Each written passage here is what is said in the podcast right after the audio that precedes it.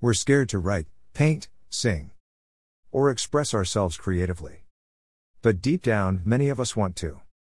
For some reason. We stand outside the window, watching the party happen on the inside.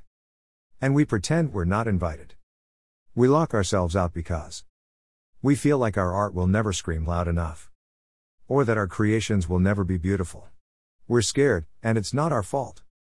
Society has tricked us into thinking these things are for the talented. I say F that. Write to express yourself. Draw what you can't speak. Create gods and demons. Masterpieces and atrocities. Remember this art is for everyone, so don't be scared to unlock the door because the key was always in your hand.